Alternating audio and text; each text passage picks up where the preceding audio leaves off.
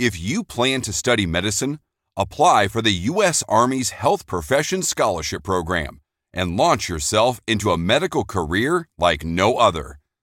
It offers full tuition and the support of one of the largest, most advanced healthcare networks in the world. A career of innovative medicine without a lifetime of debt. That's the Army difference. Learn more at goarmy.com slash tuition paid.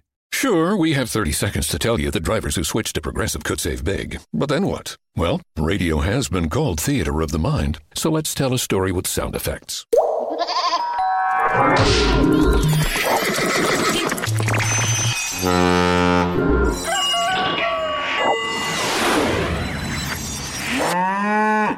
Wow, it's like I was in the story. Almost makes me forget this was supposed to be about saving big with Progressive. Progressive Casualty Insurance Company and Affiliates.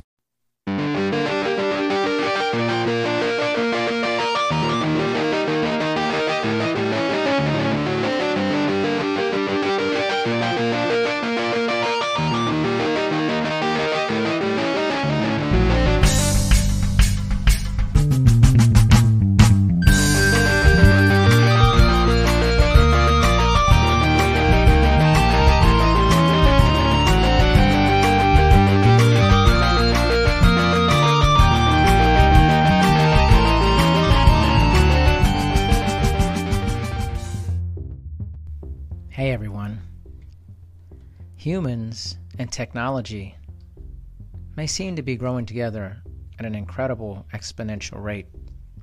The acceleration may seem to be astronomical. But in reality, humans really haven't changed that much. But technology sure has. In today's episode of Dr. D's Social Network, we connect with fellow podcaster Rebecca Scott who has an amazing podcast called Humans Now and Then. We get pretty deep about all things humanity and technology. Now, for those of you listening, we're going to have a little bit of a different format. Instead of the regular back and forth conversation, I'm going to have a little commentary, overlay, and then have Rebecca provide the answer. So, enjoy a little different format on the show. I wanted to ask Rebecca, why did she get into podcasting? I mean, it's something that I really love. It's been very therapeutic, uh, a big creativity uh, burst for me. But why is she doing it? For a while, I had, I suppose, been frustrated with the status quo of pri- primarily work. But one of the things in particular that was on my mind was in relation to technology and conversations about the future. So, as uh, those conversations continued to kind of move forward out in social media and on the world, whether it be tech moguls or folks who had just had very strong opinions about technology, the conversations about the future was really around that. Um, not as much around the experience that each of us will have with those technologies or things that we can do to improve our experience as people in the world. And I felt like those conversations needed more prevalence so, literally, was driving my daughter to gymnastics one day and had somewhat of an epiphany that I should start a podcast. And actually, was so excited about it, it brought tears to my eyes. My daughter thought I had lost it. But but obviously that was a moment that I, you know I had made my decision pretty quickly. This is the direction I could go. Even even though I had never had any experience podcasting, wasn't really even a podcast listener at the time uh, decided I was going to do it, learned how to do it, and then I did it. That's my story. As a podcaster, there's an incredible amount of topics that you can cover. I want to understand what Rebecca is looking for in terms of topics, what she wants to explore in her show. One of the big topics I'm really interested in is around, um, you know, diversity and inclusion. And so, how do we make sure that everyone is included in conversations about the future, access to t- technology, and so forth? So, I've had the the joy of having a few folks that have those types of expertise on my show. One of them um, is a to be released episode uh, by somebody who uh, whose name is B Cavello. They are a technology expert that works on um, AI initiatives to help in, a, in an organization called the Partnership for AI.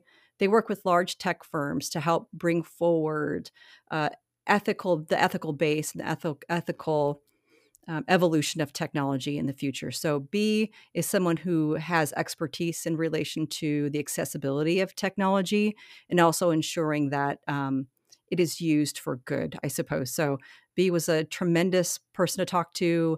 I was so glad to have them on my podcast, and I can't wait for folks to hear that episode because I think it's very uh, important for folks to understand the work that's being done in relation to um, ethics and technology and also diversity and inclusion. Something that I think can be difficult in podcasting is being approached by guests that may have topics that you're not really into doing or that are so sensationalized or over the top that you feel like having that topic would be a little too much for what you're trying to do. So I wanted to learn from Rebecca how she handles this and goes about this semi difficult topic. I've had a couple people um, approached me that um, had well one person in particular and i'm obviously not going to get into too much detail because i don't want to i want to also respect this person's privacy uh, but one person who had reached out who has very extreme beliefs um, about uh, you know society and um, not even just the origins of society but some of the very extreme beliefs about what should happen um, as we move forward or way we need to reconstruct society that was kind of um, very out in left field. So I, I didn't want to definitely didn't want to go there because I, you know, I think there is a, a the part of it was just kind of like that misinformation kind of thing. I felt like it was going a direction that was not uh, conducive to um, the, the direction I wanted to go.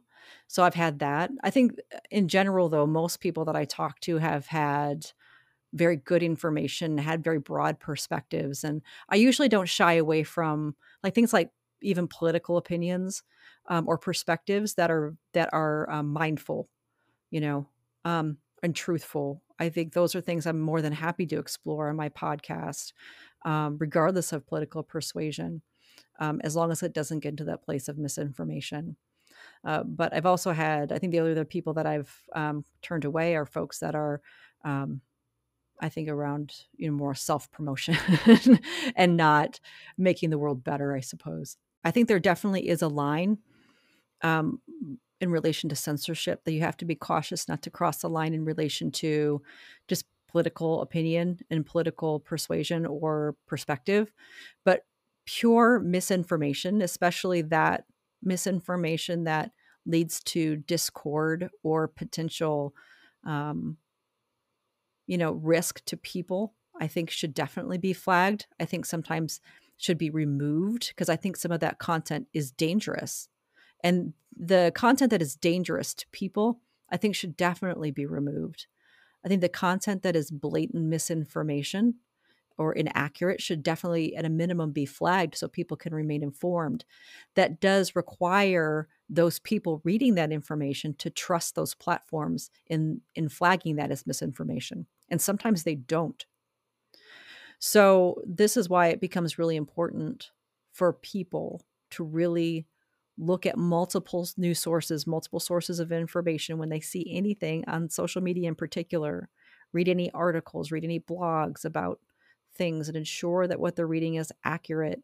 Um, it's really important for people to do that, especially now. Um, and yeah, I uh, I do think it should be flagged. I do think there should be control over that information, especially when it is creating a danger to other people. But um, I am not someone who typically believes in censorship um, in relation to opinions and perspectives and so forth. I mean, I'm not going to always agree with my guests. I mean, I've been lucky enough to have some folks on that, you know, have a lot of great information about the future, about technology, about the world, and about people. And I think it's been really amazing. People may agree or, or disagree with those positions, but I felt good about the guests that I had on because they really, again, all were centered around that purpose. If I want to say the one thing they came together on in relation to the guests that come on my show are we all want to do something to shape a better future. And I think staying true to what you're trying to achieve makes a huge difference. Um, and I don't know that I would ever deviate from that because I would lose the, I would lose my passion for it. Um, but then also, it doesn't have the same value. Uh, to, you know, I'm not, I'm not, I don't have millions of listeners today, and um, I'd much rather reach a, a small group of people who really believe in what I'm doing and it makes a difference in their lives than to reach millions of people with content that's erroneous or not helpful. This brings up the topic of misinformation and the lack of media literacy among the general public. Tremendous amounts of information are put onto the internet and all over the world, but not a lot of people actually understand how to read it, to understand what's real and what's not. I was very close to putting together an episode about the history of politics and decided not to do it right now. but I think there's some things like that are interesting for us to learn learn from. So I think I still will do those episodes that look into deep dives on historical context around things like politics, um, social media, um, and also precursors to social media, marketing, um, and you know health. You know, health is super interesting. I know that's something that you have a lot of passion about but thinking about what we need for our own well-being. I mean, those this really dive down into the truth around what we've seen historically and dispel myths. I mean, I think one of the things that I love to do is find, you know, the data that we need to help educate people in areas that are important for folks to understand because if people don't understand first of all they're they're vulnerable to misinformation. I don't blame those people. Uh, i blame the people that dispel the the poor information for their own benefit. And so the best that we way that we can combat that or help these people, you know, pe- people out in the world have good, true information, is to provide the facts to do that. So I mean, from my perspective, and I always thought about, you know, maybe I see myself somewhat as a journalist to some extent at times, and being able to give people information that they need or that they may not have available to them. But I think that's really important. I mean, truth and uh, data uh, I think in that type of information is tremendously important, especially as we move into the future. Because one of the things in relation to, to technology that gets a little bit more frightening, um, beyond just the fact of what we see today on social media and you know the clickbait and uh, misinformation campaigns and so forth, are things like deepfakes. And as deepfakes get better um, over time, it's going to be harder and harder to distinguish what's real and what's not. And so I think it's going to be more and more important for people to have information that they can trust uh, to make good decisions, but also just understand what's really what they're seeing and what's happening in the world.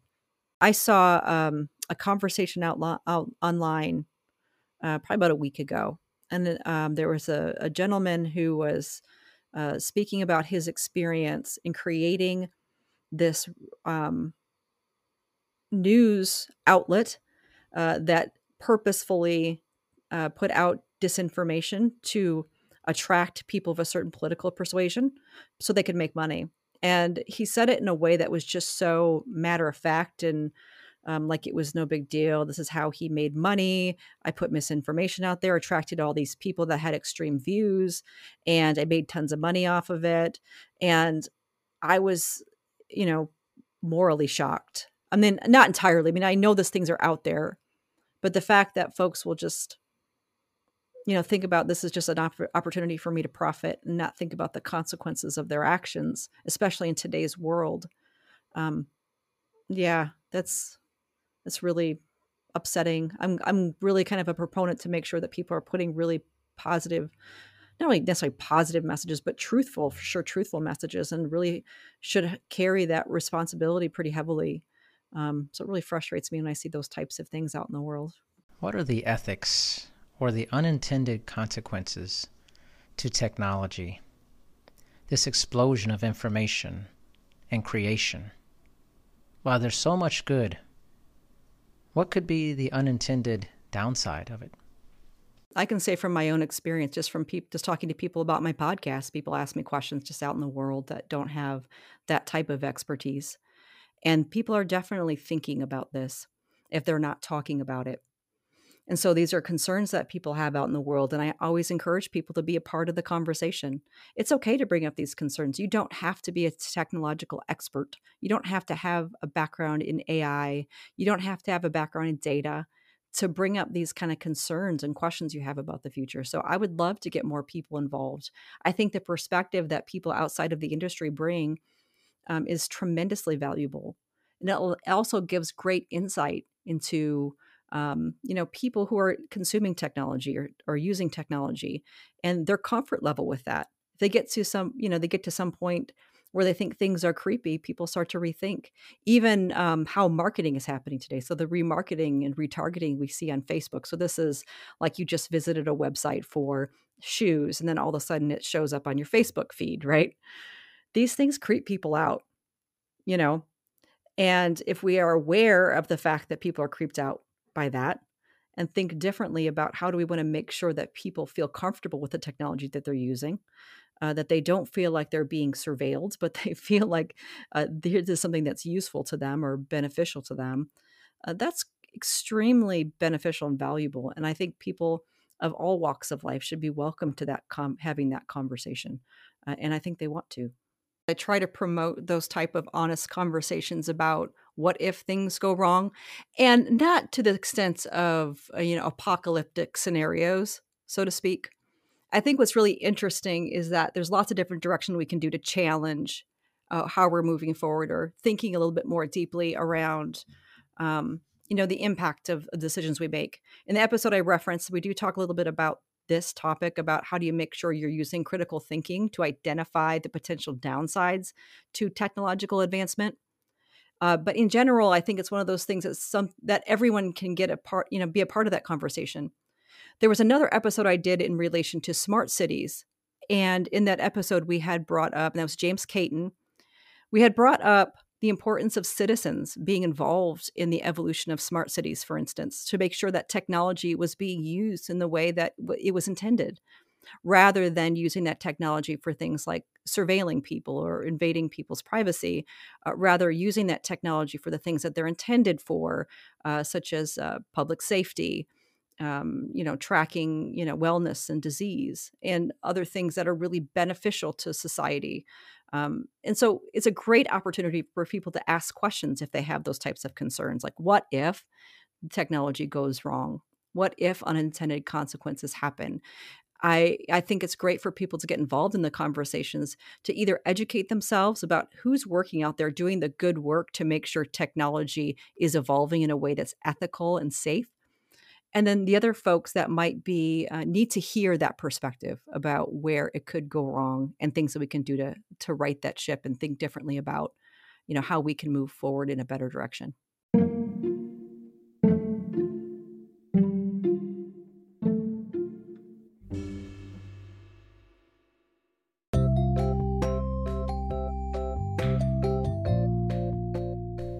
Hey everyone. This podcast episode is sponsored by the good folks at Podcorn. Now, I'm guessing that as a podcaster, at some point you thought, how do I monetize my podcast or get sponsorship? It can't be a daunting task, but the people at Podcorn are amazing. You know, Podcorn is essentially a marketplace connecting podcasters to amazing podcast sponsorship opportunities. You know, things like host read ads, mid roll ads, uh, interview segments, topical discussions, things of that nature. With Podcorn, there's no middleman. Podcasters of all sizes can browse and choose opportunities right on the platform. You can set your own rates, collaborate directly with any brands, and it's something that's amazing because you don't give up any rights to your podcast, and Podcorn is there to support you at every step. I can attest to that. I've done uh, several sponsorships with them, and they've been easy to work with, really straightforward, very transparent uh, a lot of creative freedom and full control of how and when you monetize. So make sure you go to the show notes uh, for this episode to check out Podcorn and go to the site and get connected with these guys. They're really amazing people, and I hope you enjoy the Podcorn experience as much as I have.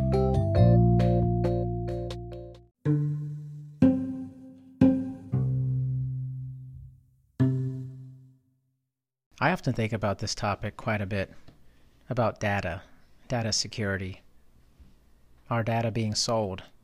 Have you thought about that? Rebecca's definitely thought about it. Listen to her talk about it. People are selling their data today and they don't know it. Every time you get a freebie to give your email address or your name or what whatnot, you've sold your data. Um, so now you're talking about monetizing that. So that's really an interesting. And I've heard I've heard of similar solutions of monetizing, you know, the permission to use data. And you have to really understand what's involved and really, I think, sometimes look deeper into how that data will be used. Who will it be sold to? Because if someone's willing to pay you for that data, that means they're going to make more money than you off of your data. Uh, so you have to really understand, you know, maybe that's fine with you. Maybe um, the risk is is worth, you know, carrying forward, but it's important to ask the right questions and understand what's going to happen with that data once you've sold it. What are our potential futures? Seems like they're limitless in the vast space, an ocean of stars. Where are we headed? what's really interesting is that it can there's lots of different potential futures and so when you look at it from like a futurist or a foresight perspective there's multiple directions this could go some are positive and probably preferable to most folks and some probably not so much um, but really it comes down to what do we decide what actions do we decide to shape the future that we envision or that we would like to have? So even if you look at those potential futures where we're headed you know, if you want to look at the apocalyptic scenarios, the worst case scenarios, right, where um, Earth becomes inhabitable and people are consumed with their technology to the point that um, they're unable to make decisions for themselves or unable to solve problems in the same way, or technology breaks down and we can't we can't do things. Maybe that's like the worst case scenario. Do I think that's going to happen? I personally don't see that direction happening because I believe that people will step up and do the right thing at the right time. And I know we don't always see examples of that in society, but we do sometimes see a lot of examples of people stepping up and realizing things are not going well and I'm going to step up and make a difference. It's even happening now right, you know, right now in the United States. And, and you know, regardless of the initiatives or your political stance, there are multitudes of people standing up for what they believe in to make a difference. Um, and this is something that people will continue to do. And the more that we rally together towards common purpose, common goals, common mission, if it comes down to those things that are important for humanity, for all of society, that we come together and make those things better, that's what I have faith in. That's what gives me optimism that people will step up and do that. So I think the things I think a lot about, of course, are um, the environment. So, what can we do to help uh, make sure we have a habitable environment for future generations? Um, and how can technology help create that future? And there are multiple stories of technology that are being used for ecological good. And more of those stories need to get out in the world so folks can see the benefit of some of these evolving technologies around those, you know, and not just those things that could potentially you know add risk or those things that are i suppose more profitable which we hear a whole lot about that stuff uh, but not enough about the good technology that's really making a difference for humanity I, mean, I think what's really interesting is to think about how people can sustain themselves as the job market significantly is disrupted and we're living some of that right now it's really accelerating uh, what people thought the future might look like we're learning a lot uh, in the world around the the workplace, the virtual workplace in particular, and the importance of again the human experience of that. The huge increase in loneliness, for instance, the health impacts, the public health impacts of loneliness, the importance to, of understanding, you know, the value of human connection, how to maintain human connection virtually, and also understanding that it's very difficult to simulate that type of connection virtually. So as we start to learn these kind of things and understand the impact it has on people, both from a well-being perspective, from a mental health perspective, uh, we can start making different decisions about the, what the future of work might look like. The other piece that I think is really compelling when you think about where we're headed is around purpose. It's really important that people have a sense of purpose to be well it's core to who we are as people. It's a it's a key actual need that we have to have a sense of belonging and a sense of purpose. So as the workplace evolves we talk about technology replacing uh, jobs that are repeatable tasks uh, it's important we think about where people can play in that dynamic uh, especially in those areas that are around uh, thoughts and problem solving uh, because if you remove people from those types of equations there's going to be multitudes of inherent problems with allowing AI to continue to uh, down the trajectory of making decisions on the behalf of people. There is a limit to um, those algorithms being able to make decisions uh, accurately, uh, but also in the best interest of people. So I think that's the thing that we need to think about as human beings. Like, what's the point of advancement um, that we need to take a look and say, um, you know, do we really want machines to or robots or AI um, or you know any of those the technology that could be happening in the future make decisions on our behalf and to what extent? So I think that's something that we really need to think deeply about. It's something I think about a lot. A friend of mine once asked me, 200 years from now, what's one of the bigger things we'll look back and go, what were we thinking? Why are we doing that? I wanted to see what Rebecca thought about that. If I am living 200 years from now and I look back on the year 2020, besides the things that most of us might say, like, boy, this was a dumpster fire, this was terrible, this was a, you know, difficult year and things like that. What I really, really hope I can look back and reflect on is everything we learned from this time and how it made things better. Because even though I think I recognize those things that could lead to poor outcomes or things that can lead to risk, I do so with the hope that we can do something about those things to make them better and improve. So I'm deeply an optimist from that perspective. Um, but I'm also a realist in recognizing the potential risks and then thinking very critically about what can we do to change the direction. And so, what I sincerely hope is 200 years from now, I can look back and say 2020 was a dumpster, dumpster fire, but it was a tipping point towards this amazing future we have today in 22 oh 22 20 I had to think about that. I had to think too hard about that. 2220. One of the things I really am curious about, and I wanted to talk to Rebecca in regards to this, is what can we learn from past humans that will help future humans? There is so much that we can learn from what we've experienced in the past. And this is one of the things that I am always fascinated about when I talk to folks like anthropologists and historians about how we used to live and thinking about how we can apply that to not only how we live today, but also how we should be living in the future. One of the interesting realities around just how people have evolved is that our brains uh, react to things in a very similar way as it did thousands of years ago when the threats that we had in our environment were completely different. And as we think about moving forward, we tend to think that we have evolved so much that we are so much different in our behavior and mindset than we used to be, but it's not necessarily the case. We've learned a lot. We have evolved some, but we still respond to threats in our environment very similar similarly. And this is something that holds us back today from really addressing some of the very pressing issues that we have because it's hard for us to process these threats. So when we think about going forward into the future, I think we have to acknowledge is the fact that we are not going to be kind of like this vision of who we see in the future in movies of this advanced race of people that um, you know, can work with robots and cyborgs and, you know, aliens and mm-hmm. whatever. I mean, that's not who we're going to be. We're going to be very similar to how we are today. We'll learn a lot through then. We'll have more technology to help us through life. But one of the things that we can learn is looking at those patterns of behavior over history, over our human history, and understanding that those patterns still repeat today and they will likely continue to repeat in the future. So if we want to set up an environment to help us thrive, we should think about those things that historically have helped societies and cultures thrive. And a lot of it really does come down to belonging to a group, having a sense of purpose in that group so we feel safe, we feel protected, and we feel loved.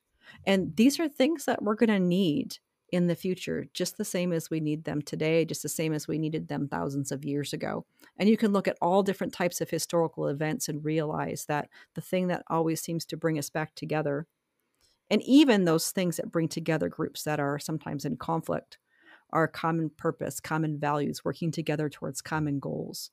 Um, because this is just how we're wired. So, my hope for the future is that when we think about our experience in the future, we think about the historical context of how people have thrived in the past and use that information to create experiences in the future that help us thrive in the same way. Well, there's so much out there space, stars, cosmos. And here on Earth, what can we look forward to? What should we focus on? Yeah, I think it's, then this is a great opportunity for us as citizens to cut out the noise we're hearing from pundits and from politicians about who is good and who is bad or what is right and what is wrong. Instead, look at the relationships and the connections we have with the people right in front of us and not allow the other things that we hear out in the world, the things that come at us sometimes within an echo chamber that really change our mindset and the way we think. Um, and really think more clearly about those people that eh, we have connections with, especially family members or friends. Um, we we kind of go to this place like you're not who I thought you were, but I think what it really comes down to is um, you watch a different set of news networks than I do, and you listen to a different set of politicians than I do. And if you just just kind of cut through all of the noise, certainly you're going to have political beliefs on one persuasion or another, or somewhere in the middle. Uh, but at the end of the day, you know think very deeply about those human connections or why those human connections exist um, in the first place Thank you for listening to this episode of Dr. D's Social Network. Make sure you listen to future episodes. Also, please make sure to rate and review My Dad's Show on Apple Podcasts in the rate and review section. Thanks, everyone. Sure, we have 30 seconds to tell you that drivers who switch to Progressive could save big. But then what? Well, there is a nice piece of stock music playing behind me that a talented composer worked really hard on. So let's enjoy it.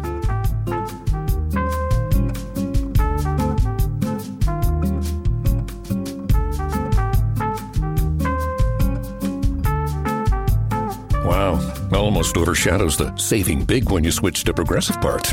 Progressive Casualty Insurance Company and Affiliates. Any workout, any mood, anytime. That's what the Peloton Tread is all about. From interval runs that motivate you to go the extra mile, power walks that work up a sweat, rolling hill hikes for you to enjoy, and full body boot camps to hit your goals.